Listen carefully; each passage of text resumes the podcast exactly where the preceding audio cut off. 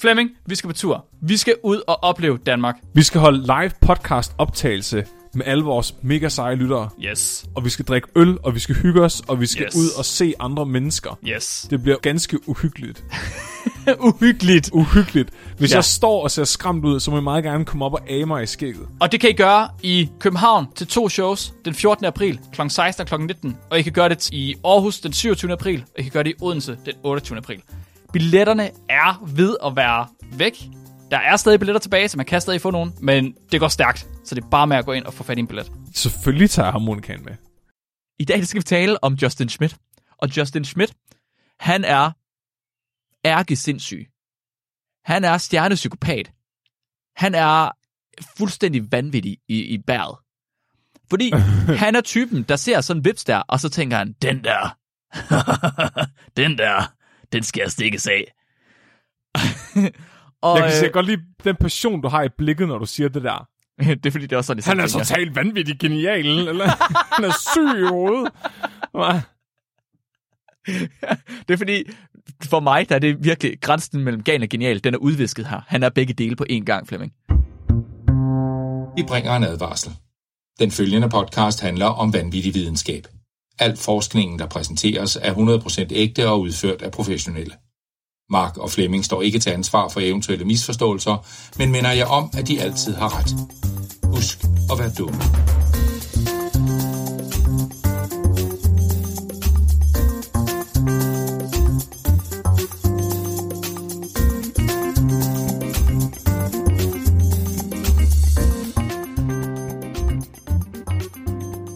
Hej. Og øh, velkommen til Videnskabeligt Udfordret. Jeg, jeg har ondt over det hele, Flemming. Åh, og jeg er en ej lille vips, Mark Lyng. Åh, Åh. ej lille vips. En ej lille vips. Hold kæft. Sten, der stikker og Flemming. Dagens afsnit, folkens, det kommer til at gå ondt. Åh, oh, det kan jeg for, det gør. Det kommer til at gå ondt på mig. Åh, oh, det kommer til at gå rigtig meget på Flemming. Det kommer til at gå ondt på øh, jer derude. Ja. Men ikke på Mark. Æ, overhovedet ikke på mig. Fordi Mark han er en af de mennesker, der fryder sig ved andres lidelse. Åh oh, ja. Åh og det er ja. derfor, vi har sådan et smukt og solidt venskab. ja. det er fordi, at der er virkelig meget lidelse i Flemming. Ja. Så jeg bliver fodret hele tiden. jeg, jeg, jeg lever af dit smerte, Flemming. Hold kæft, mand. Det er, og det er et smukt symbiotisk forhold, vi har indgået her. Mhm. Mark, Ja. har du lyst til at fortælle lytterne, hvad du skal tale om i dag? Ja, i dag, der skal vi øh, vandre ind i øh, smertens verden. Og øh, det skal vi med en gut, der simpelthen har, øh, har, har valgt at blive en kondisør inden for smerte. En, en mand, der simpelthen har sagt, at smerte, det er for subjektivt. Det er pænt irriterende. Hvorfor, hvorfor er det, at, at der ikke er sådan en objektiv skala, hvor alle de kan vurdere smerte på på samme måde? Sådan, Ja. så man rent faktisk kan finde ud af, at det gør mere ondt at blive sparket i klunkerne end at føde. Det næsten, bortset fra, at han havde en meget, meget, meget specifik form for smerte, han gerne ville undersøge. Vi skal nemlig tale om uh, Justin Schmidt og hans uh, uh, stikke smerteskala, hvor han har vurderet alle insekter i hele verden, og hvor ondt de gør, når de stikker på sin krop. det, det er bare, det er virkelig sådan, øh, sådan tag din far med i skoledag, ikke? Ja. Sådan, min far, han, øh, min far, han bliver stukket af insekter, mm. fordi han godt kan lide, når det går ondt. Så når jeg bliver voksen, så vil jeg gerne stikkes af fisk. For jeg Hvad kan, kan du- ikke lide, når det gør ondt. Sådan til konference, ikke? Og sådan, hvad kan du blive, når du bliver voksen? Ja. Går ind på, hvis man går ind på uddannelsesguiden, så stø- søger på, at man kan blive som biolog. Du kan blive en person, der bliver stukket af insekter. Men i det mindste, så kan man få penge for det. Du kan blive professionel smerte. Oh. Smertekondisør, Flemming. Hold kæft, mand. Ej. Der er altså det Altså, jeg vil gerne lige pointere Smertens Verden, Mark. Det er navnet på, øh, på, på din, øh, hvis du nogensinde laver en podcast, der kun Fuck. handler... Fuck, prøv at, Det- den er det- taget, I, tager, I tager den ikke derud, det er min. I, den, er, den er gemt allerede. Trademark. Flemmings Univers er min, og øh, Smertens Verden, det er Mark. Trademark, lige der. I får den ikke, det er min. Jeg skriver patent på den med det samme. Det skal bare være Mark, der sidder og læser poesi. um, lille disclaimer, så det her det er et afsnit, vi allerede har fortalt allerede, eller haft før, men på engelsk til et live, uh, en, et live show, vi lavede i, um, for, det var faktisk i fredag for to uger siden eller sådan noget, Men vi synes simpelthen, det var synd, at jeg skulle bruge så meget tid. Jeg synes, det var synd for mig selv. At jeg skulle bruge så meget tid på at forberede mig der. Øh, fordi jeg har nemlig læst to bøger og tre videnskabelige artikler, og brugt i hvert fald 24 timer på at forberede det her. Så jeg synes, det var synd for mig selv, hvis ikke jeg fik lov til at dele det med jer også. Er det øh, til Discord eller hele podcasten? Det er til hele podcasten. Det skal alle vide, det her. Okay. Ja. Øh, og jeg tror, i virkeligheden handler det faktisk bare om, at du synes, det var sjovt at se min reaktion på, hvor forfærdeligt jeg synes, det er, og bare have lyst til at putte mig igennem det en gang til. Ja. Måske er du bare i gang med at lave et smerteindeks af, hvor smertefuldt det er for mig at høre det her afsnit, og så se, om, det, om jeg opbygger resiliens over tid, eller om jeg synes, det er lige så forfærdeligt at høre på. Hvor meget kan du huske fra live, live-optagelsen? Hvor meget, hvor meget sortnede det for øjnene for dig? altså, jeg, jeg, jeg kan faktisk ikke huske særlig meget. Nej, det tænkte jeg næsten nok. Det er faktisk fik- perfekt. Der var sådan en blanding af øl, og at det hele var på engelsk, og du ved, der stod en hel masse mennesker i styrtende regnvejr og kiggede på mig. du er, du, Og du kan ved, ikke koncentrere dig. Hvad sker der? Hvad nej, jeg nej. gøre? Og sådan, du ved, når jeg får spotlight i hovedet, ikke? Altså, Mm. mm. jeg, fik, jeg fik afsluttet showet med en rigtig god joke om, hvordan jeg kunne hjælpe Taliban med at torturere folk. Ja, det behøver du ikke gøre i dag. Det er okay. Nej. det, men, altså, jeg grinede selv af den, vil jeg sige. Ja, Der var ikke nogen andre, der gjorde, men Nej. Jeg grinede af den, og det er det vigtigste. Du gjorde det godt, Flemming. Det, er ikke, det Ja. synes jeg bestemt. Men Mark? Ja. Skal vi ikke finde ud af, hvor meget af det her, jeg egentlig kan huske? Jo, det synes jeg bestemt, vi skal. brændende, ætsende, men du kan godt holde til det. En brændende tændstik lander på din arm, og så bliver den, øh, så, så bliver den slukket med først med natriumhydroxid, øh, afløbsrens, og bagefter med svovlsyre. Det er simpelthen øh, det er grundstenen for, hvad det er, vi skal i dag. Og Flemming, han tager sig allerede til hovedet. Han har da allerede ring. Han kan allerede mærke, at det her det er træls. Oh, det her, de her beskrivelser er meget mere grafiske, når de er oversat, fordi nu ved jeg faktisk, hvad tingene er. Åh oh, ja. Jeg over, jeg, og, okay, så min talepapir her, det, det er på engelsk. Så øh, jeg oversætter det lige, mens der vi kører det her. Så det kan godt være, at det bliver mere grafisk, end det burde være. Det er simpelthen, det er, øh, det er grundstenen for, hvad det er, vi skal høre om i dag. Fordi det her, det er øh, Justin Orwell Schmidts beskrivelse af, hvordan det mærkes, eller hvordan det føles at blive stukket af en almindelig honningbi. Når en almindelig honningbi den stikker, så er det, er det åbenbart, objektivt set, brændende og ætsende. Og det føles som om, at du får en brændende tændstik til at lande på din arm, og at du så bagefter slukker den med afløbsrens og svovlsyre på én gang. Jeg ved fandme ikke, hvad det er for nogle bier, de har derovre, men uh, De gør i hvert fald næs. ja. Øhm, det her, det er simpelthen, det er, det, det er jo et dyr, et, en honningbi, som, som mange de kender. Jeg håber, alle kender honningbien. Og øh, rigtig, rigtig mange, de også prøver at blive stukket af den. Og derfor så er det grundstenen for Justins arbejde. Jeg går ud fra, når de fleste, de ser en honningbi, når de ser en vips, når de ser et eller andet stikkende insekt, at så det første, de tænker, det er ikke den der. Den skal, den skal, oh, den skal jeg sat med fat i. Kan du ikke komme lidt nærmere mig, lille bi? Kan du ikke komme hen til mig og stikke mig, lille bi? Øh, og jeg tænker, der er, der er slet ikke nogen, der, der overvejer, at det her det kunne være potentiale for en Nobelpris. Det håber jeg ikke i hvert fald. Øh, jeg går ud fra, at, at de fleste af jer, ligesom jeg også ville, I vil nok øh, gøre jeres bedste for ligesom at komme væk fra den her situation. Løb, altså, der er mange, der flygter fra Vips. Hvis ikke de flygter fra ham, så prøver de i hvert fald at svær, hvad hedder det, klasse dem væk, eller et eller andet. Det er generelt en rigtig god idé, hvis man bliver angrebet af at bare blive stående og kæmpe mod dem. Ja. de, de kan flyve hurtigere, end du kan løbe alligevel, ikke? Altså, du kan lige så godt bare acceptere, at du har tabt, og så dø med stolthed, ikke? Jeg forestiller mig, når du siger kæmpe mod den, det er Flemming, der stiller sig op, bare sådan virkelig par- med paraderne op foran ansigtet, og er klar til at bokse mod den der fucking bips. Uppercut! Jeg vil dø uden frygt! Jeg har kan dig, vide, bips. man egentlig... Kan jeg vide, hvornår websene vil give op? Ja, hvad? Ja. altså, mange gange et skal du slå til tidspunkt, dem? hvor de har stukket dig så meget, at de løber tør for saft. Ja, det kan du faktisk ret i. Det, har, det er sjovt, det har han faktisk ikke kommenteret på overhovedet. I Er det den- før eller ja. efter, man mister bevidstheden, tror du? Man kan holde til ret mange stik af insekter, af de fleste af insekterne. Så øh, det er sådan noget med, en honeybi kan stikke dig omkring 1000 gange, for da du begynder at kunne at besvime af det. Så du kan holde til cirka 1000 ho- altså stik fra bier, Shit, almindelige mand. bier. Ja, ja, ja, okay, okay, okay. Så det er ret meget, ikke? Og jeg tror ikke, en enkelt bi, den kan stikke dig 1000 gange. Jeg tror ikke, den har gift nok til det. de mister over øh, brød, når de stikker dig. Øh, ikke dem alle sammen, og ikke hver gang.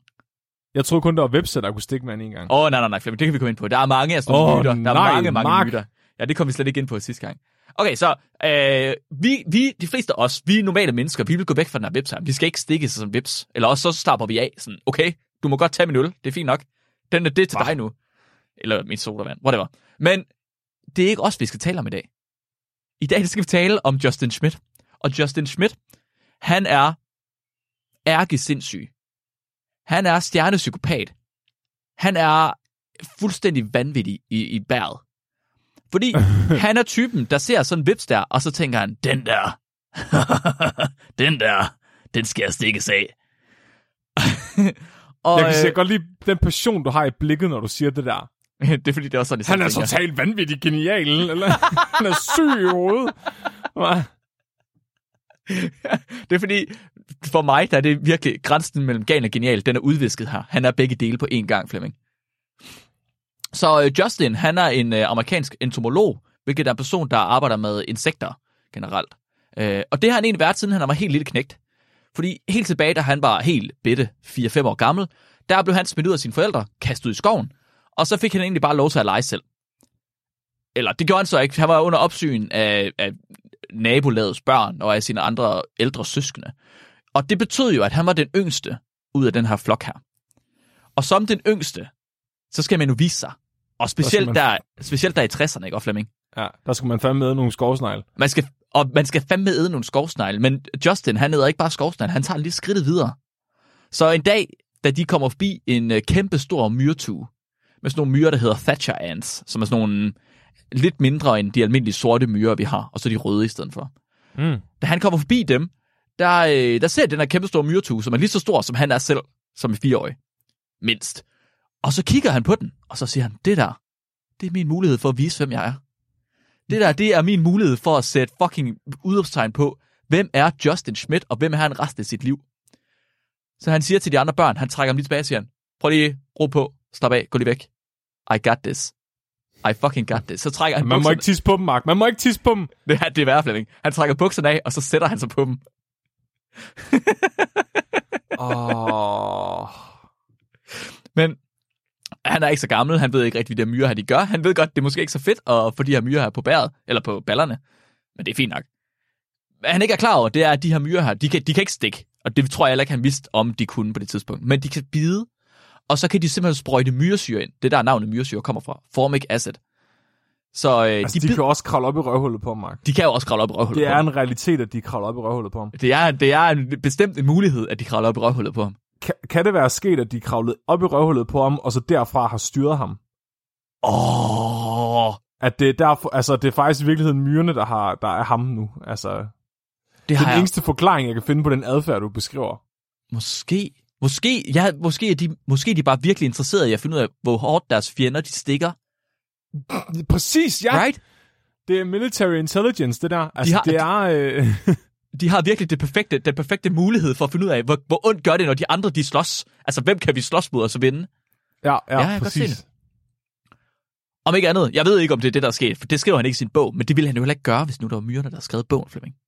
Altså, selvom det ikke er myren, der styrer ham, så er jeg sikker på, at han gjort det for myrerne. Garanteret. Ja, Garanteret. Om for ikke andet, dobbeltagent. Det han, det han rent faktisk beskriver, det er, at de her myrer her, de bider, og de sprøjter myresyre ind i det, de bider, og det gør pænt Så det føles som at blive stukket, men det er ikke rigtigt at blive stukket. Øh, lille Justin på en 4-5 år gammel, han øh, regner ikke lige med, at det her det gør nas. han regner ikke med, at det gør ondt, når man sætter sig ned på myrer, så han får lidt et chok lige pludselig, da han har en 100-200 myrer, til at kravle rundt og bide ham på røven. Oh. Så han rejser selvfølgelig op, og så børster han dem af. Og, øh, og, og han var overrasket. Han var sådan, what? Hvad sker der? Men det, han er allermest overrasket over, Flemming, det er, hvad det er, der bliver vækket inde i ham af det her. Åh, oh, nej. Justin, han er forandret for evigt. Åh, oh. Justin, han er ikke den samme person længere. Allerede som fireårig, som femårig, der vidste Justin, hvad resten af hans liv skulle handle om. oh, Mar- Mark? Ja. Okay, Mark. Ja. Hvad? Nu siger du, at det gør ikke noget, fordi de stikker ikke. Mm. Altså, til gengæld bider de bare sprøjter gift ind med deres kæber. Ja, ja. Altså, hvad, hvad, fuck, hvad fuck er forskellen egentlig på at blive bidt og blive stukket, hvis at det er det samme alligevel? Altså, Det kommer vi til lige om lidt. okay. Det kommer vi til lige om lidt, Flemming. Lige om lidt. Lige om lidt. Fordi det kan gøre meget, meget mere ondt at blive stukket. Og det gør som regel mere ondt at blive stukket, end det gør at blive bidt. Øh, men for Schmidt, for Justin, der er den her smerte her, det, var, det er ligesom hans livselixier. Stikkende insekter, det står de er fandme, det, det er sgu en grund til at leve. Og det er i hvert fald en grund til at forske. Så det er præcis det, han gør. Han bruger hele sin karriere på at finde ud af, hvorfor stikkende insekter, de stikker. Hvorfor er der smerte? Hvorfor er der gift? Hvad skal de bruge det til? Hvorfor, hvorfor bruger, hvad har de stik for? Og, øhm, og også, vigtigst af alt, hvilket af de her stikkende insekter gør mest nas? Kan vi ikke bare komme af med dem? Kan vi ikke forske, hvordan vi slipper for dem alle sammen på én gang? Det har jeg faktisk Kan også vi ikke gjort. bruge CRISPR-teknologi bare til at fjerne alle stikkende insekter fra jordens overflade? Vi har ikke prøvet, vi har ikke brug for nogen af dem. Jeg ved godt, folk de siger, at bierne er vigtige. Det, jeg tror ikke en skid på det. Det er bare, det, prøv høre, det er Peter Plys, der bare gerne vil sørge for, at han får honning nok, som spreder det her øh, altså, det er bare global pro- opvarmningspropaganda. Ikke? propaganda. Han har allieret sig sammen med Bamse og Bamses billedbog. Prøv, Det jeg er har bare aldrig det er bjørnepropaganda. Jeg prøver at blomsterne er ikke en skide brug for bier. Altså, hvordan virker det? Det giver ingen mening. Nej, det giver ingen mening. Prøv nu Vi her. slipper af med dem alle sammen på en gang nu. Sådan det. fuck, fuck alle stikkende insekter. Vi har ikke brug for dem. De skal alle sammen væk. Hvad har de nogensinde gjort for dig? Øh, øh, nu siger du jo, at de ikke, altså, de ikke befrugter blomster, men det var jeg ret sikker på, at de gjorde. Så for mig, der har de jo givet mig basically alt det mad, jeg spiser, som er blomster, der er blevet befrugtet. Det giver ingen mening, Mark. Det giver ingen mening. Nej, jeg kan godt se det. Det Undskyld. giver jo ingen mening. Prøv lige at tænke over det. Du siger, at det ikke har gjort noget, men hvis du fjerner alle af de her stikkende insekter, alle, de hedder Hymenoptera på engelsk i hvert fald. Mm-hmm. Jeg har faktisk ikke fundet ud af, hvad det danske ord er, men det er også ligegyldigt, fordi Hymenoptera, det lyder fucking sejt. Hvis du fjerner alle af dem, så fjerner du over 150.000 forskellige arter. Der findes over 150.000 forskellige arter af de her insekter, der kan stikke på den ene eller den anden måde. Og det er jo alle Så, så svært kan det ikke være at komme af med dem. 150.000 forskellige. Nu prøver du bare få problemet til at lyde større end det er. Det- Det, 149.000 af dem der, det er sikkert sådan nogen, der kun bor under en eller anden haveflis i Grenå eller sådan noget. Det er sådan nogen, det er en eller anden biolog, der bare har set en en gang, og så sagt, Nå, jeg har fundet en ny art, og så er de lige, du ved, taget den med ind på et stykke glas, og så er der en anden biolog, der har sagt, nej, det er rigtigt, den er ikke i bogen, og så har de bare puttet den ind i et skab eller andet Okay, okay, fint nok, fint nok, fint nok. Men du kender, du kender fucking myrer. Du har, Ja, du har også set Kurtzgesagts video om myrer, og hvordan at myrer de er en invasiv art i hele verden, og hvordan de basically har overtaget hele verden. Jeg troede ikke myrer, de stak, jeg troede kun myrer, de bed mig. Nogle myrer, Nej, jo, lige præcis de her myrer, de stikker ikke. er der myrer, der også stikker? Ja, prøv at, prøv prøv masser af dem, masser af dem. Hvor- Det er, det er en undtagelse, når myrer de ikke stikker. Hvor, hvorfor kan de det? Fordi, Flemming, det kan de. Åh, hvorfor er... Ej, hvor er naturen smuk, Mark. Den er nemlig virkelig smuk. Så der er 150.000 forskellige arter. Det er myrer, det er bier, det er, øhm, øh, hvad fanden hedder det? Gedehamse, det er øh, vipse. Parasite, par, de kan være parasitiske, de kan være ikke parasitiske. Og I har, jeg, nu, de fleste af jer har nok hørt om parasitiske insekter før. De tænker på de der ting, der, ligesom, de der zombie-insekter, eller der kan lave andre insekter om til zombier. Øhm, det er alt sammen Hymenoptera. Alle de her parasitiske insekter er.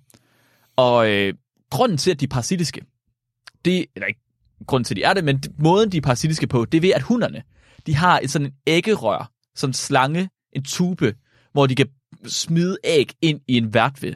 Så de, de har deres egen form for stikker, det som man kan trække ind i en vært, eller smide ind i en vært, og så kan de sprøjte æg ind i verden. Og så kan æggene jo ligesom være derinde, og så kan de ligesom gro, og så kan de æde verden indenfra, eller styre den, hvis det er det, de skal. Prøv lige at tænke på, hvis man gav høns den egenskab. En stor slange, som de kunne stoppe op i røret. Ja, stoppe ind i Nå, mennesker. så ko- kommer en høn, ikke? Ja. Bak, bak, bak, ah! Kommer en slange ud af røven på den. Åh, oh, fuck, det er en får. mareridt. penetrerer et andet får ud på en mark, og begynder bare at pumpe æg ind i det der får der. Og det er noget, og du ved, det er, nat- det er en del af hønens livscyklus, ikke? Den er nødt til at gøre det, for at kyllingerne, de kan springe, altså for at kan eksplodere, der kommer kylling ud over det hele, ikke? Oh god. Jeg får... tænke på, at Ja, de, de negative konnotationer, der vil være ved at spise en omelet lige pludselig. Fordi du ved, alle de forliv, der er gået til, for at æggene kunne modnes. Men på en eller anden måde bliver omeletten bare bedre af det. Åh, oh, der er gået så meget ekstra arbejde i det. Det er virkelig... Prøv at tænke på, hvis Alien var med høns i stedet for. Åh oh, gud, det er vel faktisk det. Det går næsten lidt for at tænke på, at den ikke er det. det tænkte jeg nok, du vil sige. det, så. det Så de parasitiske insekter, de har ligesom en, en ægge, et æggerør, en ægge øh, stikker, de kan putte ind i deres vært. Men så var der på et tidspunkt, så var der nogle af de her insekter, der udviklede sig, og så øh, lavede de deres æggerør om, fordi de tænkte, måske det er ikke så nødvendigt, at jeg laver mine børn inde i en vært. Fordi så skal der ligesom være en vært. Det skulle da smart, hvis jeg kan lave dem derhjemme i stedet for. Og så havde de ikke brug for at lægge æg ind i værter i stedet for, men det var ligesom, det er dumt at smide deres øh, ægleder væk. Den, er, den, den, den kan bruges til alle mulige mærkelige ting. Så de lavede den simpelthen om i stedet for, eller naturlig selektion lavede den om, så det blev, til, det blev spids, og den kunne trænge ind, og så kunne den sprøjte gift ind i stedet for. Så de ikke-parasitiske insekter, de simpelthen udviklede sig til at lave deres ægleder om til at være så et giftinstrument, en giftpil, basically. Så når du bliver stukket af et insekt, så siger den egentlig bare til dig, du er så udulig, at jeg ikke engang gider at bruge dig til at formere mig med. Jeg vil bare gerne have, at du lider. Det er 100% det, de siger, Flemming. Kan vi lige, nu, nu har vi endelig fået confirmed, at webseren faktisk hader os. jeg, tror, jeg tror virkelig, alle de her Hymen Optøjer, de hader os. Altså, de er sat, jeg tror, de er sat på jorden for at hade alt og alle. Det er ondskaben selv. Nu kan jeg faktisk lidt bedre lide dem.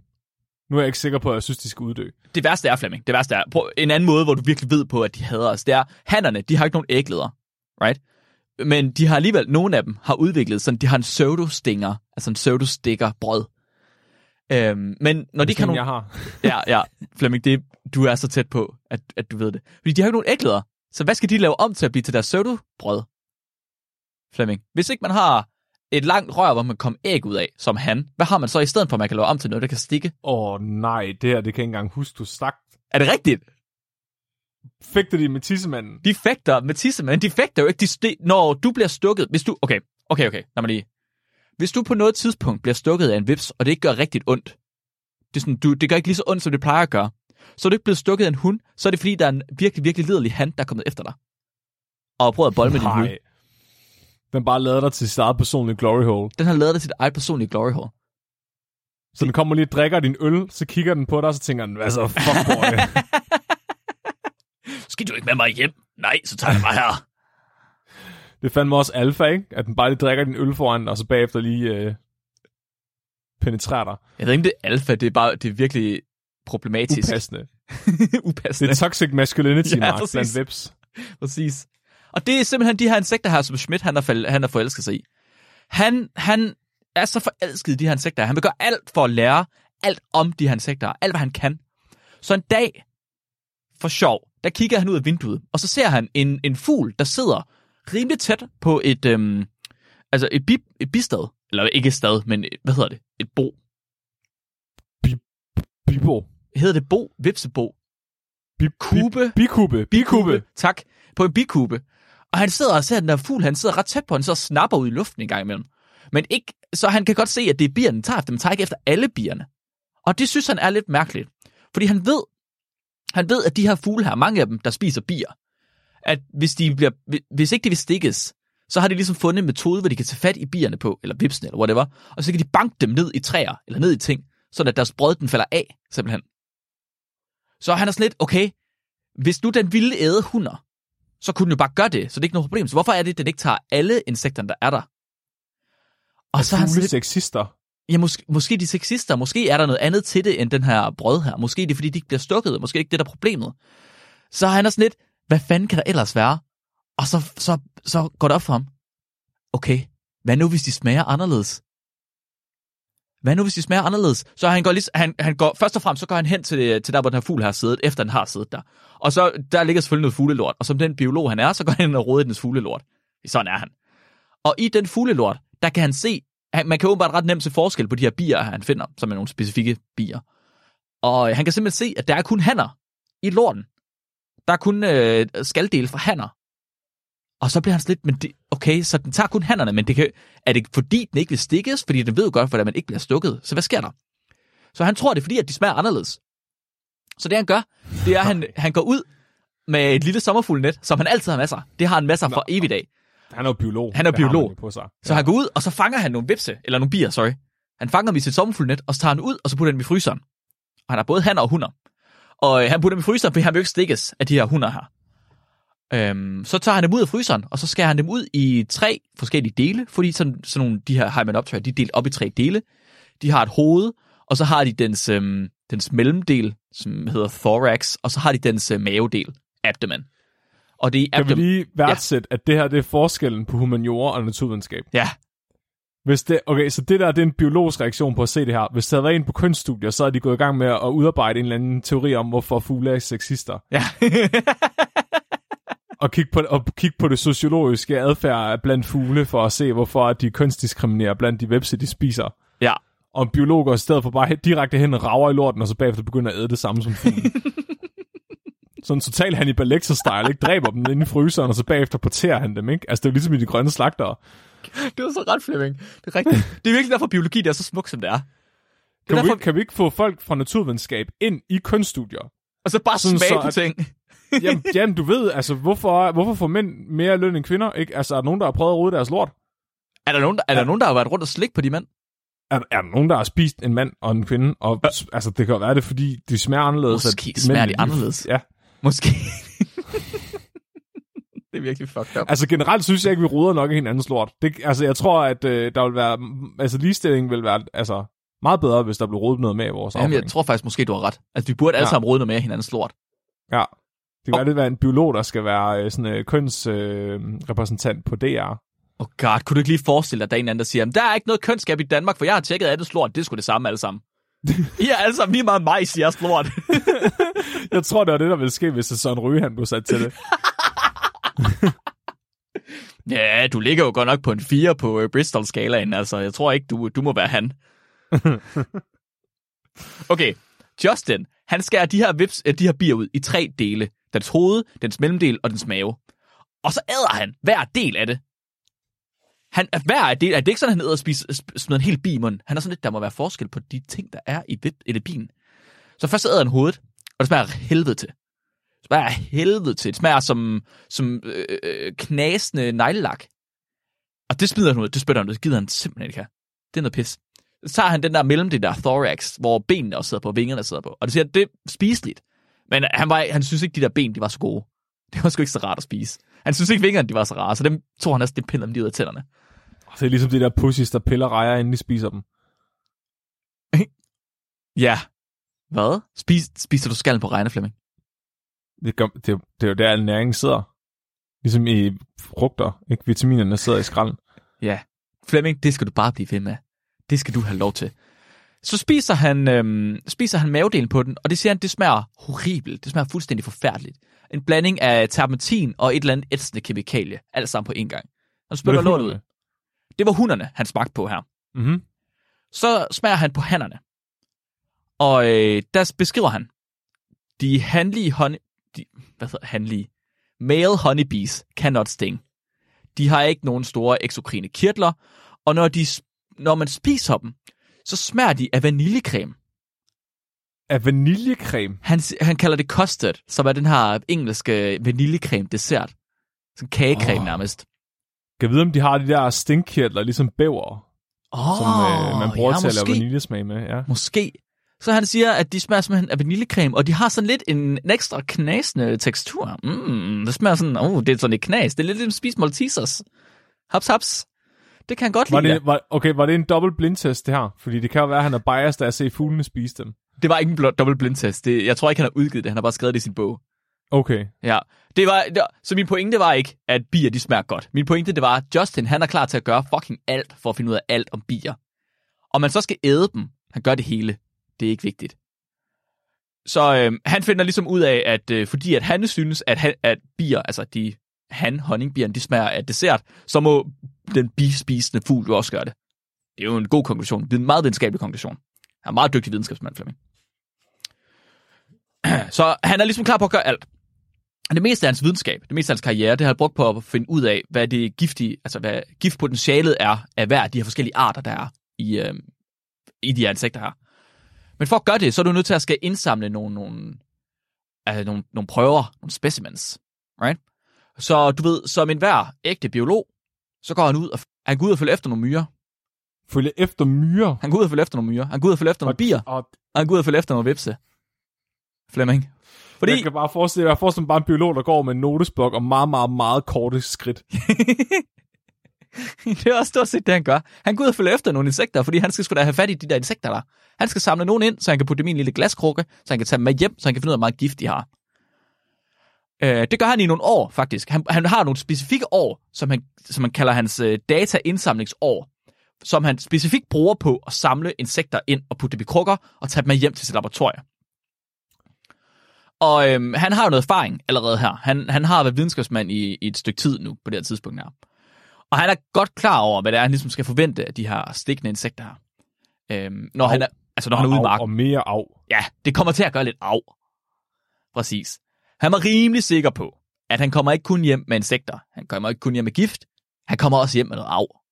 Flemming. og han regner med, at det kommer hjem med noget af fra hver eneste fucking insekt. Han regner med simpelthen med at blive stukket af hver eneste insekt. Det siger han blankt. Det ikke regner han med. Fordi han, man er åbenbart ikke så god en biolog, som, så at man ikke kan blive stukket af insekter. Det er jo Altså nu siger du regner med. Ja. Men ud fra, hvad du har sagt indtil videre, så, så tænker jeg, at det du mente var håber. det Han har bare han stået ikke. med bukserne nede og stjernen lige mod dem.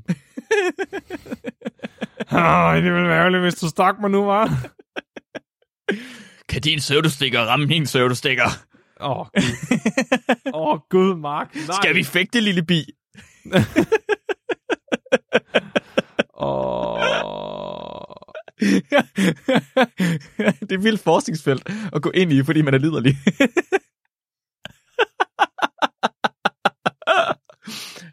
Åh, oh, det er en syg fetish. Det er virkelig en syg fetish. Okay, så os, der sidder her nu, vi sidder og tænker, det, det, vi vil jo nok kalde det at blive stukket af de insekter, som Flemming siger.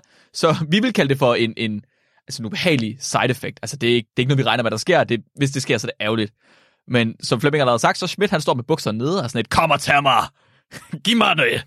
Jeg skal have det! Åh. Han, han vælger simpelthen, at i stedet for at, øh, at se det her som en træls ting, så kalder han det for data. Fordi han vil vide alt, hvad der er at vide om insekter. Åh, oh, kæft, mand. Så hvorfor fanden ikke indsamle al viden, man kan om insekterne? Det er jo det, det, er Adam Savage han siger, ikke? At, at forskellen på at, at fool around og science, det er bare at skrive det ned. Ja, lige præcis. Lige præcis. Og det er præcis det, han gør. Så han er sådan lidt, i stedet for at løbe rundt og skrige, og så må det, måske endda også besvime af at blive stukket, ikke? Hvis nu der var for meget smerte eller whatever. Så, så tager han simpelthen, hver gang han bliver stukket, så sætter han sig ned, og så tager han smerten til sig. Og trækker han bare dybt ind i sjælen. Han, han virkelig mærker den. Mm, giv mig det. Smerte. Mere. Oh. Og så tager han, øh, så tager han en lille bitte notesblok ud, og så skriver han et tal, og så skriver han en lille beskrivelse af, hvor ondt det gjorde. Og øh, efter, Mens han lider, eller efter. jeg tror som regel det er efter, men det er nok lige efter, Mm. for at han ligesom kan være så objektiv som muligt, og ikke lade sine minder øh, for, altså fordreje ham. Så efter overvis af feltarbejde, der kulminerer det her data til, hvad han har valgt at kalde for Schmidts øh, stikke smerteskala. Schmidt, the Schmidt Sting Pain Scale. Det er simpelthen en skala, der vurderer smerten af alle stikkende insekter på en skala fra 1 til 4. Hvilket er nogle virkelig mærkelige tal, men det mente han var de allermest objektive tal, han kunne bruge for den her skala her. Altså, det... det jeg tænker bare sådan, det, det ville have været federe at lave statistik på, hvis det var fra 1 til 100. Mm.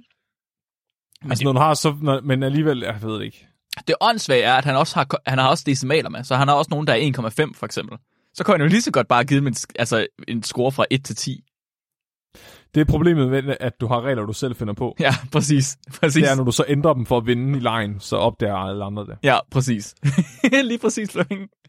Så den her skala her, den er ligesom, den har øh, grundlag i honningbien, som vi snakker om til at starte med. Den er brændende, den er ætsende, men du kan godt holde til det, ikke? Det er, øh, honningbien er en toer på skalaen. Det er fuldstændig i midten. Alle har prøvet at blive, næsten alle har prøvet at blive stukket af det. Specielt alle dem, der ligesom skal vurdere ting på smerteskalaen, de har prøvet at blive stukket af en honningbi. Så den er en pissegod basis at have til ligesom at vurdere alle de andre stik ud fra. Så honningbien er hans tor, det er hans, gru- det er hans grundsten for den her smerteskala her. Øhm, som sagt, så går skalaen fra 1 til 4, men et stik kan også få en score på 0, hvis nu insektet er så wimpy, at det ikke kan stikke igennem vores hud. så hvis et, Det, det gør kun ondt at se på, den forsøger. Ja, lige præcis, lige præcis, lige præcis, lige præcis. Ja. Øhm, så 0 er, det gør ikke ondt overhovedet, fordi insekter kan ikke komme igennem. 4, det er noget af det aller værste smerte, du overhovedet kan forestille dig. Altså, de her insekter, der giver 4'eren, det er fucking, det er verdens monstre. Det er, det er ubehagelighederne, det er mareridt.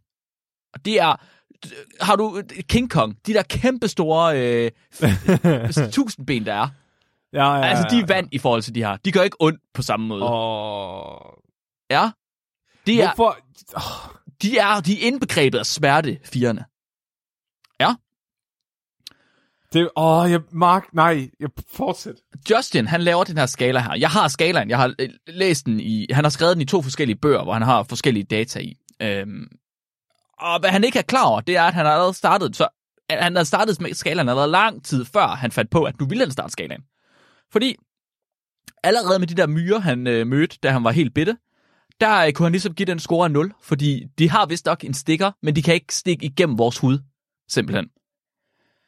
Øhm, men også da han var lille, der kom han ligesom forbi en, øh, igen et, et, et, fuck, Flemming, kube, tak, et, et bo af, af gedehamser. Ballfaced Nej, Hornets. nej, nej, nej, Jo. nej. Og jeg er, ikke, Fuck af. jeg er ikke helt sikker på, om det er det samme, fordi Ballfaced Hornets, det er den amerikanske version, som er en lille smule mindre end vores gedehamser, så vidt jeg tror. Ikke helt sikker, jeg kan ikke helt finde ud af, hvad forskellen er, men det er i hvert fald Ballfaced Hornets er det, som er sådan nogle virkelig, virkelig uhyggelige vipse. Altså, Flemming, hvordan vil du hvordan beskrive en gedehams? Altså, det er sådan, hvis jeg er ude at bade, og der kommer en flyvende, så vil jeg hellere drukne for at undgå den, end jeg, vil, end jeg vil blive stukket af den. Ja, Justin han er 6 år gammel, da han ser det her bo her, kommer på bilen sammen med sine venner, og så begynder de fucking at kaste sten efter det. Så Det er en tænker de, naturlig reaktion, de Mark. tænker, det er en pissegod idé at kaste nogle sten efter det her fucking gedehamsebo. Altså, er han, er han fra Vestjylland? Du, det- er- det burde han. Det burde han. Og ved du, hvorfor de gerne vil kaste øh, sten efter det her bo her? De vil gerne se, om de kan gøre dem vrede. De gør det med vilje for at se, om de kan få dem til at stikke. Vil du få sindssyge børn? Det er fucking Ah. sindssygt. men, det, men på en eller anden måde, ikke? så er jeg sikker på, at alle har gået i skole med sådan et barn. Ja. Altså, vi kan alle sammen relatere til, at det var det der ene barn i klassen, der gjorde sådan nogle ting. Ja, det er også rigtigt. Du har ret.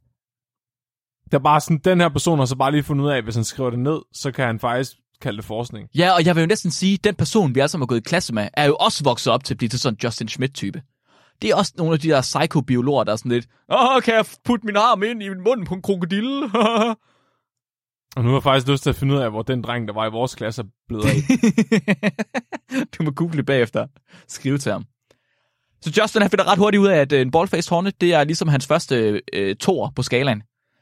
Han kalder det rich, hearty, slightly crunchy. Similar to getting your hand smashed in a revolving door. Så det er samme som at få din hånd ødelagt i en, øh, en, en roterende dør. Det er simpelthen, det er en tor på skalaen.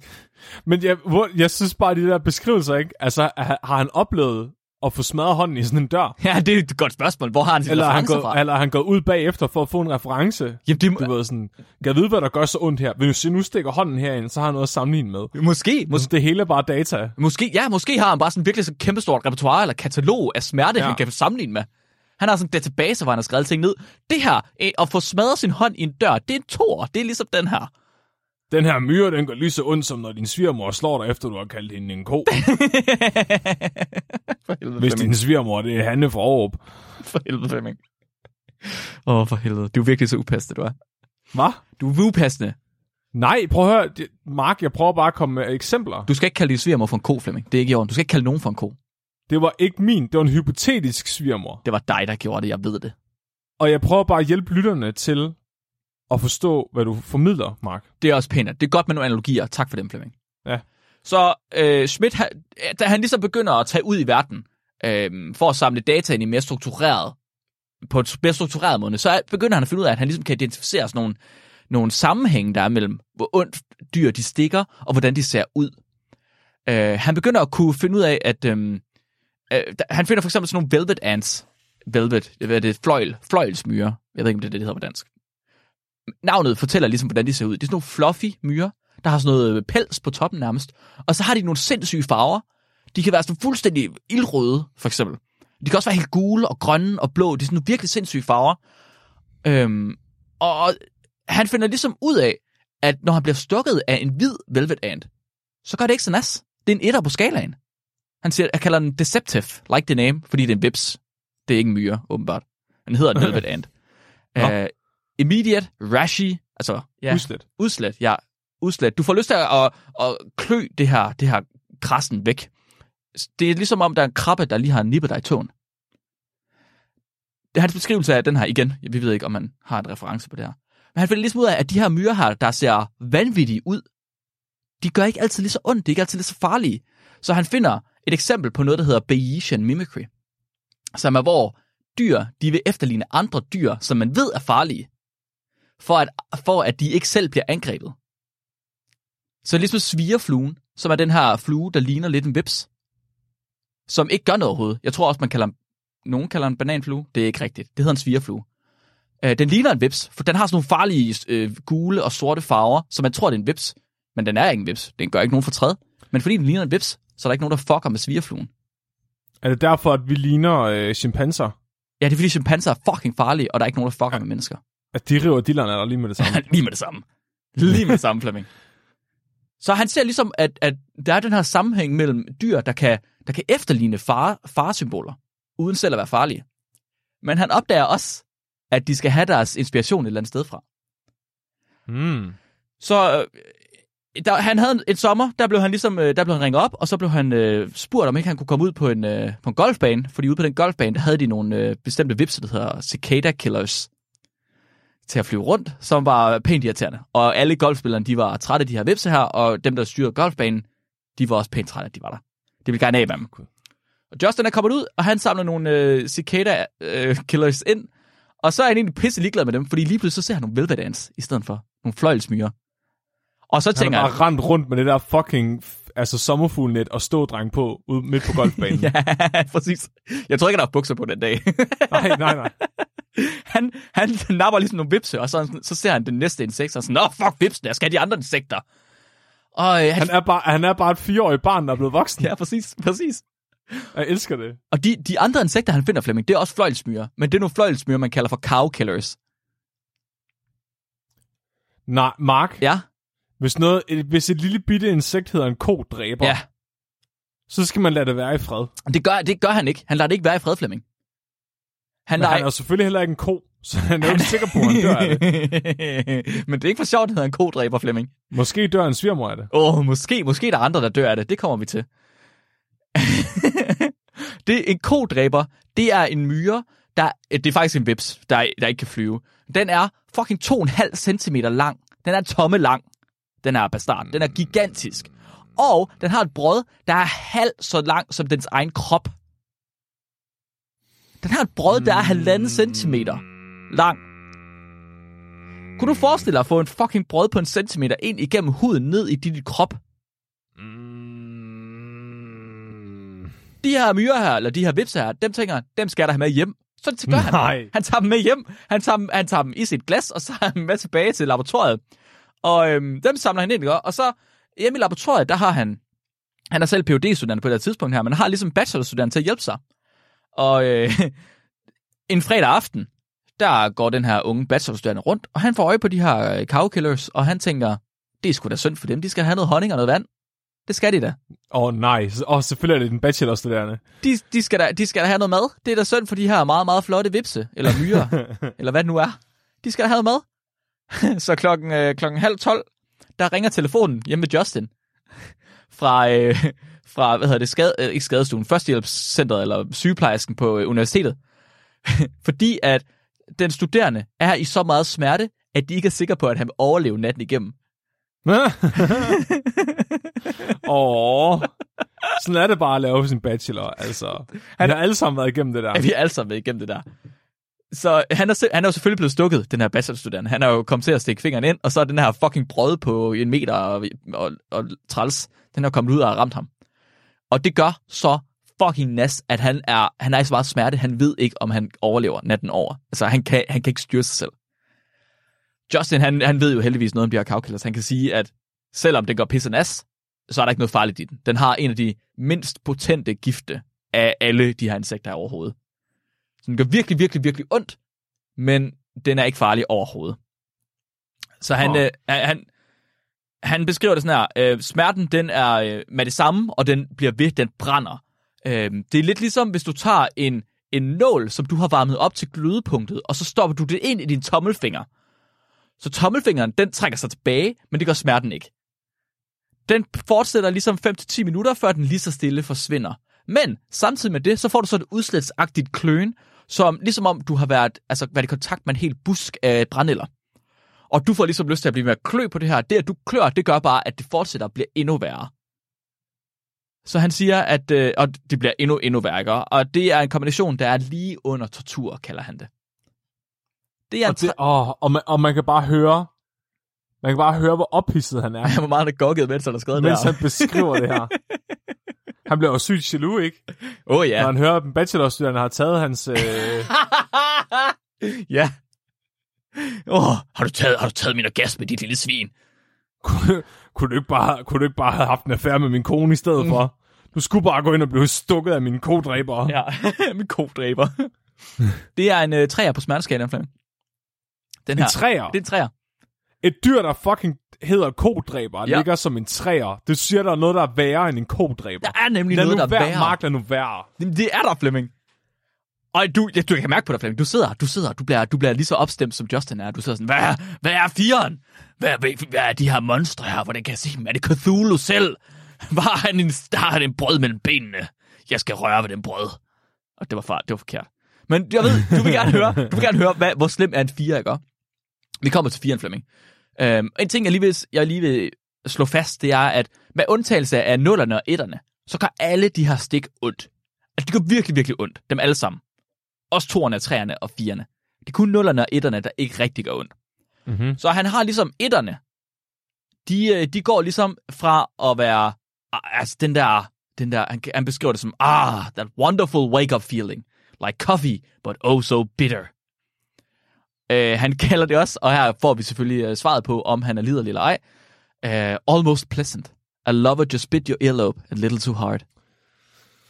Kan du mærke det, Fanny? Åh, oh, kæft, mand. Kan Prøv lige tænk... Ej, men kæft, mand. Det er etterne. Han blev bare smidt ud af svingerklubben, fordi han så et vepsebo med derinde. så vil ikke have ham der længere.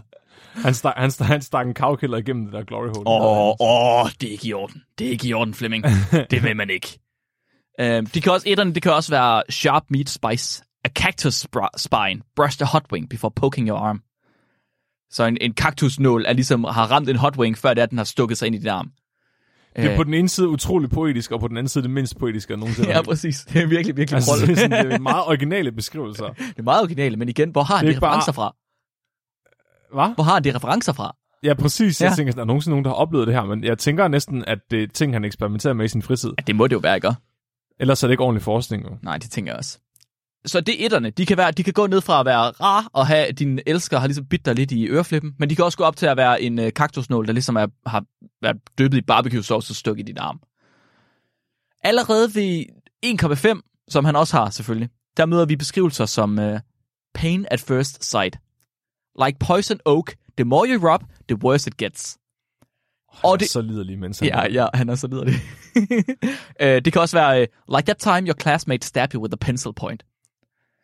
Det er 1,5'erne. Nå ja. 1,5'erne. Så det, altså, den Okay, tænker det- han har en reference på. Det lyder sådan. Det, det, tænker jeg, det tror jeg faktisk, jeg har prøvet. Men det er 1,5'erne. Det er, halvand, det er kun halvanden på skalaen. Vi har ikke engang ramt bien endnu. Vi har ikke engang ramt honningbien endnu. Uh. Og det er pain at first sight. Men her er vi, Flemming. Vi står her på afgrunden. Kigger ud i dybet. Kigger ned på firerne. Og du ved ikke engang, hvordan det ser ud endnu, men jeg skal beskrive det for dig, så at du virkelig får meget i nat. jeg, tror, jeg tænker, jeg tror bare, det nu, jeg tager høretelefonen ud. Ja, det, er faktisk, det kan godt være, det er en god idé for dig. Og så siger jeg bare, hmm, hmm, Ja. en gang imellem. Jeg tror, det er en god idé for dig, Flemming. Der er kun tre insekter i hele verden. Tre insekter i hele verden, der har en score på fire. Jeg kommer igennem dem alle sammen. Vi tager ligesom en af gangen. Jeg vil gerne gå i dybden med de her. En af de mest smertefulde insekter på listen, det er øh, fugleæderkoppe høen. Direkte oversat til dansk. Tarantula hawk. Det er en vips, der stikker, dræber og æder fugleæderkopper. Åh, det... Uh, Mark, hvorfor findes den? Okay, men på en eller anden måde, så dræber den også... Det er sådan lidt ligesom Godzilla og King Kong, ikke? Mm. Sådan let them fight. Ja, ja, ja, true, true, true. Så øh, det vilde er, med den her, ikke? Det vilde er, så det, det, det den gør, det er, når den stikker øh, fuglederkoppen, så paralyserer det den. Sådan at den nemt kan trække dem ned til et bo, altså ned i en hule. Og det er enten øh, fuglederkoppehøen, altså vipsens eget bo, eller det kan være fuglederkoppens bo. Det er en fuldstændig glad med. Så den stikker, den paralyserer den, så trækker den nærmest ned ind i sit eget hjem, og så lægger den et æg om på den. Og det her æg her, det klækker så og bliver til en larve, og larven den begynder så at æde fuglederkoppen over en periode på mange, mange uger. Øhm, og i løbet af de her uger her, der skifter den ligesom øh, ham, den molter, den, hvad hedder det, går i puppestate flere forskellige gange. Tre gange i virkeligheden. Og øh, i al den her tid her, der fuglede koppen i live. Fordi hvis ikke den er i live, så for, bliver den fordavet. Så den her larve her, larven den sørger for at æde fuglederkoppen, så den, så den holder hjernen og blodcirkulationen og hjertet i live hele vejen igennem. Siger du til mig, at den her fucking larve er intelligent nok til at forstå, at den skal æde fuglederkoppen i en bestemt rækkefølge, Yes. rent instinktivt, så den kan lide længst muligt? Yes. Hvad fuck? Mark, prøv at høre. Vi udrydder lortet nu. Prøv at høre. Vi har ikke brug for stikinsekter. Det er tydeligvis kun biologerne, der synes, de er vigtige. Og prøv at høre, vi skal køre på dem. De følger efter ting. Flemming, hvis du fjerner, hvis du fjerner alle stikinsekter, så har Justin ikke længere noget sexliv. Præcis. Jo, jo, jo, jo. Jeg skal nok stikke ham. Du skal nok jeg, stikke ham. øh, Jeg, jeg, jeg skal nok... Øh, Du tager en forholdet. Jeg skal nok kreere en øh, god gammeldags cigøjnerdolk ud af en, øh, en tom ølflaske, og så skal jeg nok stikke ham ind, så der ikke er nogen myg tilbage. Ja, det er godt, Flemming. Det er godt. Jeg synes, det er smukt. Men er faktisk, øh, biologer, de har faktisk en fornemmelse af, fordi når, når den her vips her, den stikker fuglederkoppen, så øh, allerede før den er kommet hen til fuglederkoppen, så stopper fuglederkoppen. Den paralyserer, inden det er, at den bliver stukket. Og biologer tror faktisk, at det er fordi, at den kan høre vingeslagene fra vipsen, og at den bliver så bange, at den fryser og bare lader sig dø. Så de kæmper ikke imod. Der er ikke en slåskamp. Det er bare et mor. Det er ikke engang et mor, det er bare et selvbord. den- Sådan har det også, når min svigermor vil diskutere med Præcis, Flemming, præcis. Ja. Ja. Din svigermor er fuglederkoppehøen. Ja. Det er, den, er, den er så frygtindgydende, at det er sådan, den er. Schmidt han beskriver smerten som blinding, fierce, shockingly electric. A running hairdryer has been, just been dropped into your bubble bath. Der er nogen, der har tabt en tændt føntør ned i dit badekar, mens du sidder i det. Det er sådan, det her det føles. Jeg er ret sikker på, at det er sådan, man dør. Det eneste, den eneste, hvad hedder det, det eneste råd, han har til folk, der er blevet stukket af et tarantula hawk, det er, læg dig ned og skrig. Du Eller kan, begå du, selvmord. eller begå selvmord. Du kan ikke gøre andet. Så smerten, den er så, så altså voldsom. Det, det gør, at du er så meget ude af dig selv, at, at du er i risiko for at, for at gøre mere skade på dig selv, hvis man at falde over ting. Og falde ind i, i kaktusser eller whatever, fordi de lever ved kaktusser, selvfølgelig. Så det eneste, du gør, det er at lægge dig ned og, og skrige. Der var en, øh, en anden, ikke Justin, men en anden meget kendt entomolog, øh, Howard Evans. Han havde skulle engang angiveligt have fanget 10 Tarantula Hawks på én gang i sit, i sit øh, sommerfuldnet. Og øh, han bliver fuldstændig ellevild, sådan virkelig sådan, fuck, det er sejt, jeg skal fat i der. Så han stikker fucking hånden ned i nettet, for at tage fat i så mange som muligt. Og så får han fat i nogle af dem, og så bliver han stukket. Og han mener, at han bliver stukket op mod 10 gange. Og han bliver stukket og stukket og stukket. Han prøver til hele tiden at få fat i nogen. Til sidst så er han simpelthen nødt til at trække den op, fordi smerten er så voldsom. Den er så vold... Fortsætter han efter han, det første han stik? fortsætter efter det første stik, fordi han er psykopat. Og det er det, jeg siger til dig, Flemming. De har de psykopater, de mennesker her. Han fortsætter efter det første stik, og så det eneste, han gør bagefter, det er, at han kan lægge sig ned i en grøft og græde. Og så ligger han bare og græder. Han kan ikke gøre andet. Er det fordi, det er gået op for ham, hvad det er for et menneske, han er? Jeg, jeg tror, det er, fordi de gør det næst. fordi, det går ondt? Jeg tror, det er, fordi det gør ondt, Flemming. Han, han har sagt senere, han, han har sagt senere, han godt vil, han godt vil um, indrømme, at han har måske været lidt grådig. Med smerten. Jeg skulle ikke tage al den smerte til mig selv. Det var for meget nydelse til et menneske at opleve alene. Åh, oh, for fuck's sake, mand. Men, så Tarantula Hawken, altså fuglederkoppe høen, den gør nas. Den gør virkelig, virkelig nas. Men i kort tid. Det er ikke tilfældet for bullet anden. Kuglemyren. Okay, så du siger, der, det er forskellen på en quickie og på... Det her, det er etching, Flemming. Det her, det er Justin Etching. Entomolog Etching. Smerte Etching. Hvor længe kan vi holde den kørende? Som du måske kan forestille dig, så den her bullet ant, den får sit navn fra, at folk, der er blevet stukket af bullet anten, de tror, de er blevet skudt. den gør sådan at folk, de tror, de er blevet skudt. Den er så, den stikker så smertefuldt, at da Schmidt, han var på besøg på et forskningscenter i Costa Rica, der opdagede han, der så han, at de havde sat advarselsskilte op ved, ved forskningscenteret. For ligesom at advare folk om de her bullet ants. Der var skilte overalt for at advare dem. Men han var ude natten efter. Der var han ude, og der løber han ind i en to meter lang slange, som han tager billeder af, og han fjerner med sit, fugle, altså sit, øh, sit øh, sommerfuglenet. Og senere finder han ud af, at den her slange her, det er Sydamerikas giftigste slange, og de er i fucking øh, masse. Altså, der er mega mange af dem, der hvor han er i Costa Rica. Men dem er der ingen skilte efter. Der er skilte for der er fucking bullet ant. Det kan ikke stå der ihjel, det går bare ondt. Men ikke den her slange her. Selvfølgelig. Det er fucking sindssygt. Den, den, den stik, det er, ikke bare, det er ikke bare smertefuldt, det er vedholdende. Altså, der er flere forskellige, der har sagt, at smerten den fortsætter, at den fortsætter langt ind i den næste dag, efter de er blevet stukket. Og det er den samme Slap smerte, af. den bliver ikke mindre, Flemming. Så for de Åh. fleste mennesker, så kan de gøre en bare liggende og vente. Men ved du, hvad det vildeste er, Flemming? Den her smyre her, den er kendt overalt i Sydamerika.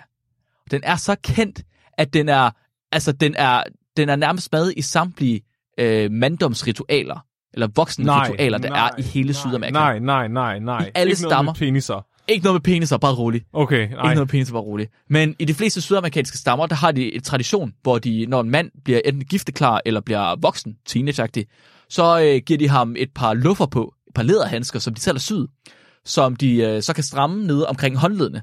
Og de her læderhandsker her, de er fyldt med de her bullet ants. Fyldt med, vi snakker hundredvis i hver eneste handske her. Og det er det fucking 14-årige drenge, der får de her handsker på, som bare skal tage den her smerte her.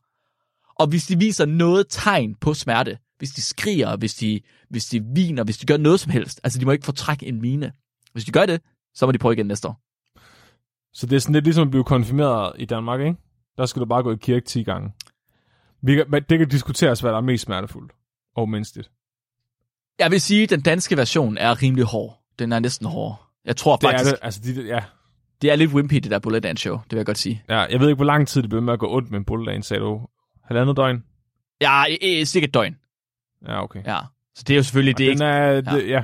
det er ikke så vedvarende, vel? Ja, ja, ja, ja. ja. Øhm, hvis man er interesseret i at se det her, så er der en gut på, øh, på YouTube, der hedder Coyote Peters- Peterson, der har en YouTube-kanal, der hedder... Fuck, det kunne jeg ikke huske det. Brave Wilderness, tror jeg. Søg på Coyote Peterson. Han er, han er åbenbart uh, Justin Schmidt i en moderne version, der lader sig stikke af alle de her insekter her. Og han er blevet stukket af alle, dem alle sammen. Og det ser på ingen måde sjovt ud, det kan jeg godt fortælle dig. Så øh, vi siger, Selvfølgelig, har- du har bare set alle hans videoer. jeg kigger fem minutter fra, det var research, Flemming. Det er, det, det, Helene kommer ind og kigger sådan, hvad, hvad laver du? Og jeg sidder med uden Mark, bukser på. hvorfor ser du på folk, der lider på den måde? det, jeg forbereder mig til podcasten. og så bliver du bare nødt til at lave det her afsnit nu, for at have et alibi for, at du sidder og ser sådan noget. Ja. Jeg troede, du så madvideoer. ja, det er mad til min sjæl. Øh, forresten, det, det var ikke en YouTube-kanal, det er en Pornhub-kanal. Nå, ja. Selvfølgelig. Mm. Hold kæft, mand. Så øh, i bogen, jeg har læst til det her afsnit her, der beskriver Schmidt øh, bullet anten som det mest smertefulde stik i hele verden. Han øh, beskriver det som pure, intense, brilliant pain. Like walking over flaming charcoal with a 3-inch nail embedded in your heel. Der er nogen, der har hamret en 7,5 cm lang øh, øh, søm ind i hælen på dig, og bagefter skulle du gå over rødglødende kul. Det er så ondt, den her smerte, den er, i op til et døgn. Han har, altså det, du ved, det bliver aldrig det samme igen med nogle af de andre, vel? Nej. Det er den der, the one that got away. Mm, mm-hmm. Mm. Altså, du ved, der er aldrig rigtig nogen, der lever op til bulldagen længere. Det er sådan, the ex-girlfriend he told you not to worry about. Vi kommer faktisk muligvis til den aller værste, Flemming. Nej, nej, nej, Det gør nej, vi. nej. Men lige inden da... Der er ikke en, der er værre end det der. Lad nu være. Jo, der er Du har lige faktisk... sagt, den der, den er værre end en fucking vips, at fuglederkopper dør og skræk over. Ja, det har jeg. Så der er en, der er værre end den også. Der er en, der er altså, det er lidt den ligesom at se Dragon Ball, ikke? Altså, de der power levels, de bliver bare sådan ubrugelige til sidst, fordi de bare... det er rigtigt. It's over 9000! det er rigtigt, Flemming. Der er altid en, der er værre. Ja, så øh, jeg vil lige, lige inden vi kommer til den, så vil jeg lige fortælle om første gang, han oplevede en bullet ant, der stak ham. Og det var øhm, i en øh, i regnskov, øhm, hvor han var ude sammen med sin mentor, som hedder øh, Bloom, et eller andet. Jeg kan ikke, faktisk ikke rigtig huske hans navn. Han er også mega stor inden for det her. Øh, så var han sammen med ham, og så var han sammen med en stor, som virkelig stor og hardcore øh, sydamerikansk gut, der hed Romeo. Og Romeo, han var et beast. Han var et absolut beast. Så de var ude og samle insekter ind. Og når Romeo, han skulle samle myrer ind, så stak han bare hånden ned i myretuen, og trak lortet op, og så stod på den i pose, og så børstede han resten af myrerne af. Og lige meget, hvad der var for myrer. Når han skulle have fat i vipse, så tog han bare hele vipsebordet med sin hånd, bare moste det mellem, sin, mellem sine næver, stoppede det ned i en pose, og så klaskede han lige de næste vips væk. Det var lige meget. Væk med lortet. Videre, ikke? Det er bare den perfekte... Han har fundet sit perfekte arbejde, jo. Han havde fundet sit perfekte arbejde. Altså, Altså, hvilken, hvilken anden arbejdsplads kunne du bruge de talenter til noget? når du bare skal tage fat i, vir- fat i virkelig varme ting. ja. Da de så øh, endelig møder de her bullet ants inde i regnskoven, så Justin, han er fuldstændig ellevild. Altså, han smider bukserne med det samme, og så løber han over for at, tage fat, for at fange så mange som overhovedet kan. på dem. han skal have fat i de her bullet så han skal med hjem. Så han har sådan en lille pincet, det er den, han plejer at bruge. Så han prøver at samle de her op med sin pincet og kaste ned i en lille glas metalkum, så de ikke kan kravle op igen. Øhm, og det gør han, og det er pisse svært, fordi de er fandme hurtige. Og øh, han får ikke fat i særlig mange, så han vender sig ligesom om og siger, "Bror, kan I ikke komme lige og hjælpe for helvede? Og så ser han bare de andre, de står bare 100 meter væk. Bare sådan, var det bullet dance? ja, det var bullet ants. Ja. De andre, de står bare 100 meter væk og sådan lidt. Mm, mm. Så er det Romeo, han står derovre. og han, han, er sådan, han råber efter Romeo, så prøv lige, du er lige nødt til at komme hen og hjælpe mig med at fjerne noget af det her øh, krat, der er i bunden her. Så han kommer hen, og så hakker han lige to gange med sin machete, og så løber han væk igen. Det skal Romeo, det skal Romeo fandme ikke noget med at gøre, det der. Oh, så ved han det godt. Så ved han fandme det godt. Og Justin, som den psykopat han er, så han kan godt mærke, at det går ikke med de her, den her pincet her. Så på et tidspunkt, så smider han den. Så begynder at pille dem op af fingrene. Ja. Ja, som den psykopat han er, så tager han fat i dem med fucking fingrene. De her psycho-myrer, der er... Altså, de er også 2,5 cm lange, de har også motherfucker-brød, og de gør ondt som bare fanden. Han har aldrig blevet stukket af før, han er ung og liv. Han tænker, det kan jeg da godt. Han bliver stukket, han, han siger et sted mellem 4 og 6 gange eller sådan noget, før det er, han giver op, og så må han jo ligesom øh, løbe hen til de andre og, og give op. Så lægger han sig ned på, på jorden i junglen, hvilket er en dum idé. Og så, I- så lægger han lige der et par arme. Ja, lige præcis. Så tør han lidt sæd af, og så... Øh, og så øh, bliver de alle sammen enige om, at øh, når Justin han er færdig med, med det, han nu engang er gang i, så må de jo hellere tage ud og få noget, få noget mad. Fordi nu, det er blevet nat, det er blevet aften, det var derfor, han er travlt. Så øh, de tager ud og får noget aftensmad. Og øh, mens de kører hen for at få noget aftensmad, så Justins arm, den øh, pulserer bare af smerte. Og den er bare fuldstændig spændt op. Den er ultra hævet. Han kan ikke gøre noget med den. Den sidder og vibrerer sådan ukontrolleret. Han kan ikke gøre noget med den. Han kan ikke styre Ja. ja. den overhovedet. Han prøver at se, om han kan mærke noget. Men når han trykker på den, er han fuldstændig følelsesløs. Bare ren smerte. Ren smerte. Han er nødt til at tage, han er nødt til at tage en, en, en, øh, en blyant, og så er han nødt til at presse den ind i sin arm, sådan virkelig, virkelig hårdt, før han overhovedet kan mærke bare en lille smule. Så øhm, de kommer hen til den her restaurant her, og jeg synes faktisk, han er faktisk en champ. Altså, man kan, man kan sige meget om ham, ikke? Han, men der, der er en grund til, at han lider lige efter de her stik her. Fordi det første, han gør, da han kommer ind på restauranten, det er, at han bestiller en pose med is. Og det andet, han gør, det er, at han bestiller en bajer. Sådan. Så. Sådan. Det skulle han fandme have. Det er lidt ligesom dengang, din far punkterede lungen. Fuldstændig. Skal bare lige have en bajer, og så kan I køre mig på hospitalet, når jeg besvimer en gang. Der er fandme ikke nogen, der skal kalde mig en pivski. Nej. Jeg skal ikke til daughter. Så han sidder med is på, mens de sidder og spiser. Og øh, det hjælper ligesom ikke rigtig særlig meget.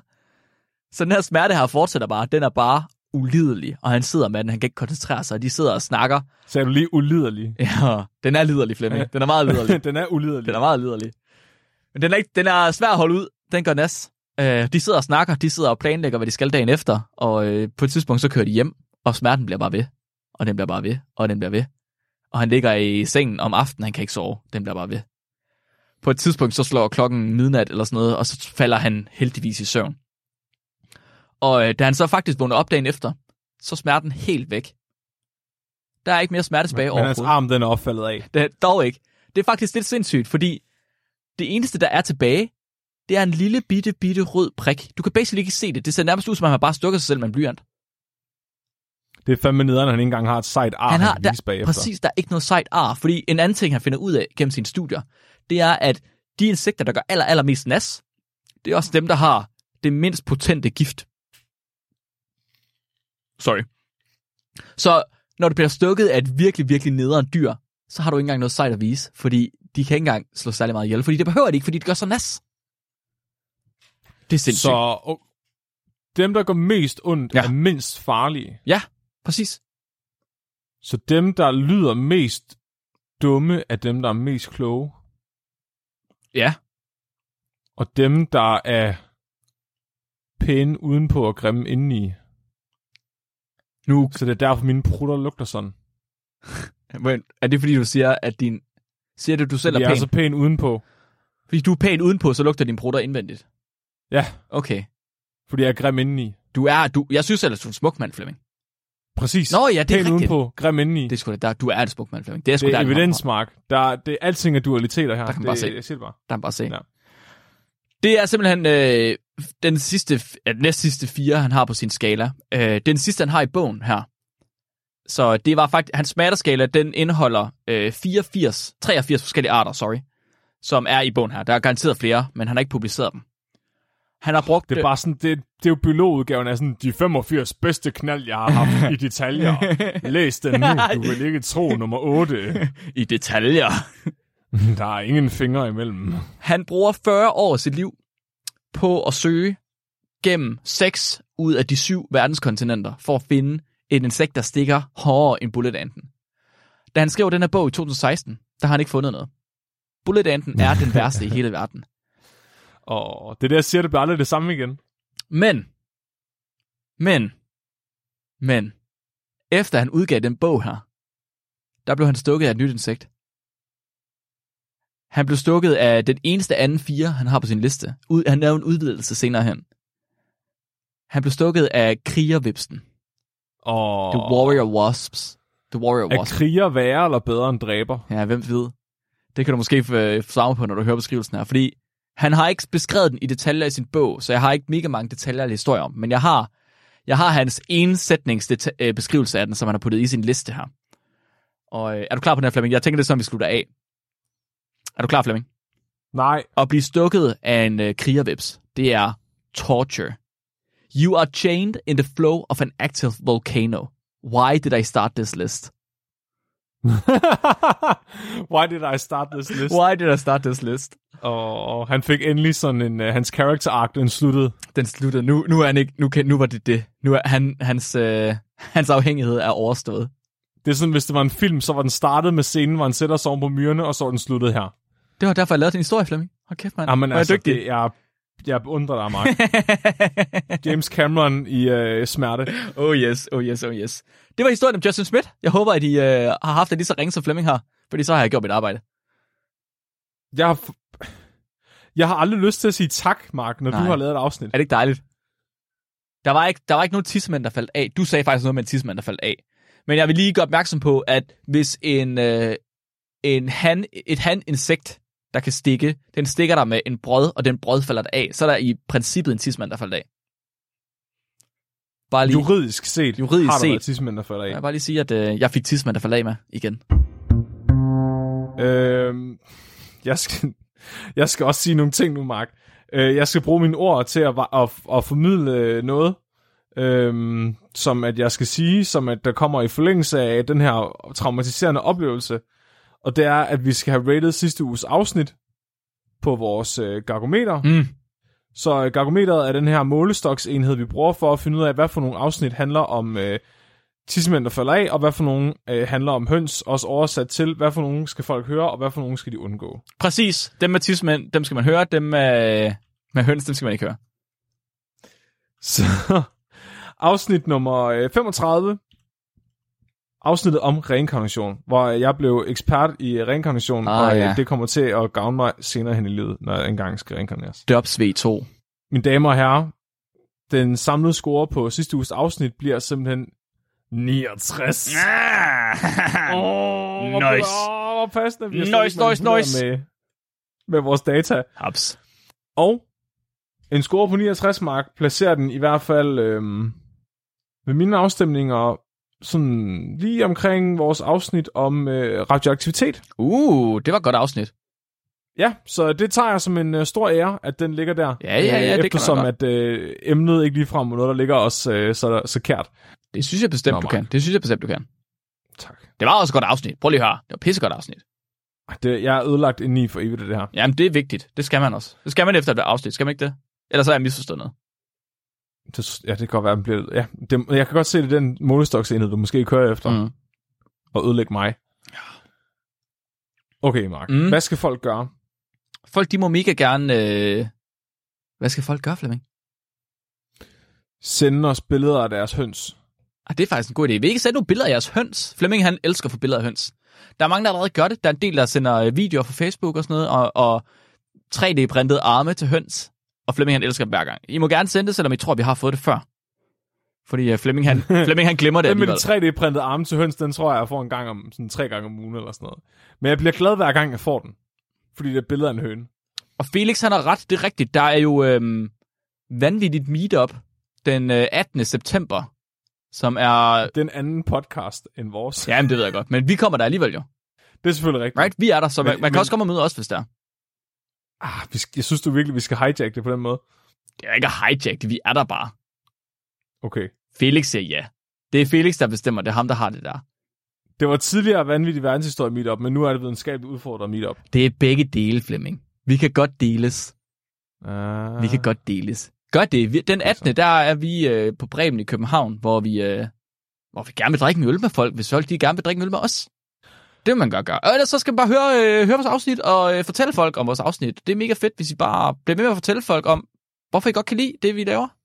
Og øh, at I godt kan lide det. Mit ego kan kun tåle at blive større. Ja, Flemming han har lige taget en selfie med folk til et af vores live shows, og han, han har det ring. Altså, jeg kan mærke på, at man har det virkelig dårligt over det. Ja, Jeg gik ned og spurgte folk, om de ikke ville have et selfie med mig, og så sagde de nej. Præcis, præcis. Og så holdt jeg dem, og så tog jeg det alligevel. Ja, helt af sig selv. Han fik ingen hjælp overhovedet. Jeg gjorde ikke noget. Nej. Nej. Mark medieret. Skal vi tage et lytterspørgsmål? Ja, hvorfor ikke? Kom med det så. Så vi har fået sendt lytterspørgsmål i dag af Mark Larsen, hvilket er et flot navn, Mark, og tak for spørgsmålet. Uh, Mark han spørger, hvorfor stopper hår og negle ikke med at vokse, når resten af kroppen gør det? Flemming han er gået i trance, kan jeg mærke. Hvad så, Flemming? Hvad tænker du? Hvad er der inde i det? Jamen, det, det er... Øhm, det er fordi kroppen den skider Aha! Neglen ud og skider håret ud. Ja. Er det det? det Så, negle og hår er kroppens affaldsstoffer. så det er kroppen, der skider ekstra del ud. Hvad er lort Så så? hvis vi nu kunne finde en måde at, at, få, at blive lavet ud af lort på, så kunne vi faktisk blive kæmper. Mm. Hvis vi kunne finde en måde at blive lavet af lort på, hvordan kunne man gøre det? Man kunne, det, ja, okay, i, ta, i uh, trin med sidste uges afsnit, var det ikke sidste uge, hvor vi snakkede om, at man bare skulle sy røvhullet sammen, Altså, man kunne bare nægte at blive vaccineret. men bliver man så lavet af lort, så er man lavet af lort. Psycho. Okay, du snakker om at sy røvhuller sammen, Mark. Den, den teori er jeg lidt interesseret i. Jamen, det var fordi, du snakkede om sidste uge, da vi, ved et andet lytterspørgsmål. Uh, der snakkede du om at få syet røvhullet sammen, men der så, om man så holdt op med skide, tror jeg det var. Uh, og der tænker jeg bare, at kroppen, den, hvis man bliver ved med at æde, så bliver man også ved med at skide. Kroppen bliver ved med at producere lort. Hvis ikke du kommer af med det, så bliver det bare til ny krop. Uh. Right? Så hvis du Uh, syr røvhullet Mark. sammen, og du ikke kan komme af med det, så bliver, du, så bliver jo til ny krop i stedet for. Så bliver du til en kæmpe. Det giver mening. Right? Men okay, det giver så... faktisk rigtig god mening. Okay, så hvis ikke, hvis ikke man vil have, at, sin, at hår og negle bliver ved med at vokse, så skal man hele tiden spise afføringsmiddel. Hvis så når lorten aldrig nogensinde at blive til ny krop. Bliver man så til en dvæv? Det er... Okay, det er sindssygt sagt. Jeg skulle lige til at sige, at alle dvæve har, har diarré hele tiden. det må vi ikke sige. Det klipper jeg, det klipper jeg ud, Flemming. Nej, du gør Jeg ikke. Mark. Det klipper jeg ud. Det er... Hold kæft, mand. Jeg tænker også bare, okay, men så, okay, hvis man nu skulle tænke rationelt over det her, Mark, eller komme et åndssvagt svar, Ja. så kunne man også sige, at det er fordi, det er, det er sådan, øhm, negle og, og hår bliver brugt. Ja. Det bliver slidt af. Det tjener en funktion, ikke? At negle, det er så, at du kan pille næse, Mm. og hårene, det er så, at du kan, du ved, få ballonger til at blive elektriske og hænge op på væggen. Det er den eneste grund til at have hår. Præcis. Så jeg tænker, men det er fordi, det bliver slidt af, så det er smart, der kommer nyt hele tiden, og det samme med hud. Det, du har ret. Du har ret. Så hvis man nu bare, hvis man nu for eksempel hugger sin tær af, regelmæssigt, altså de bliver slidt af, så tænker jeg også, der kommer nye ud. Altså så kan det være lige pludselig, at de bare begynder at blive længere og længere. Mm. Jeg lagde på et tidspunkt mærke til, da jeg var yngre, at øh, jeg ikke havde noget hår på min læge. Fordi at jeg altid havde sådan nogle bukser på, der sled hårene af på min læge kun.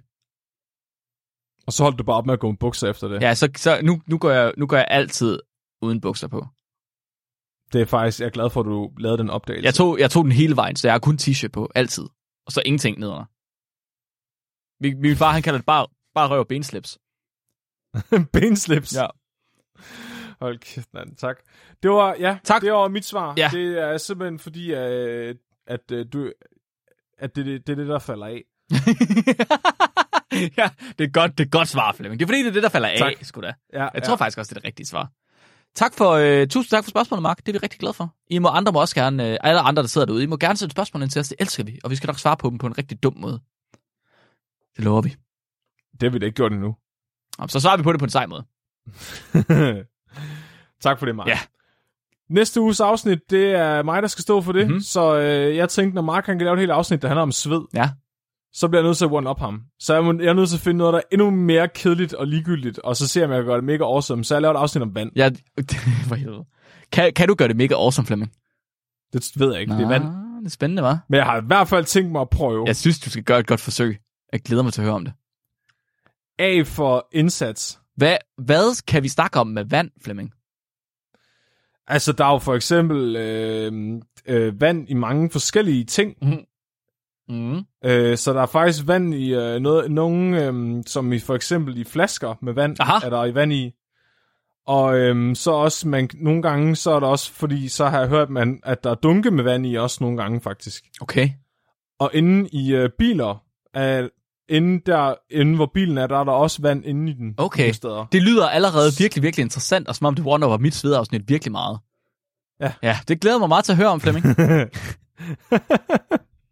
tak for det, Mark. Må jeg få en dyrefakt? ja, Flemming, det må du i hvert fald. Dagens dyrfakt, den er sendt ind af Tilde og Bydjø. Og øh, Til- Tilde og Bydjø, de skriver ind, at bananfluers sædceller, de kan blive 5,8 cm lange. Og, oh, sorry, de har skrevet dem ind på forskellige tidspunkter. Det er faktisk lidt interessant. Banan og sædceller. Bananfluer. Bananfluer. Ja. Fluer, der er lavet banan. Ja. Ja, deres sædceller kan blive 5,8 cm lange. Det vil sige, at de kan blive 20 gange længere end deres egen krop. Mark, Ja. lad os nu bare komme af med de insekter der. Altså, mit navn det er Flemming. Og mit navn det er Mark. Du er blevet videnskabeligt udfordret. Husk at være dum.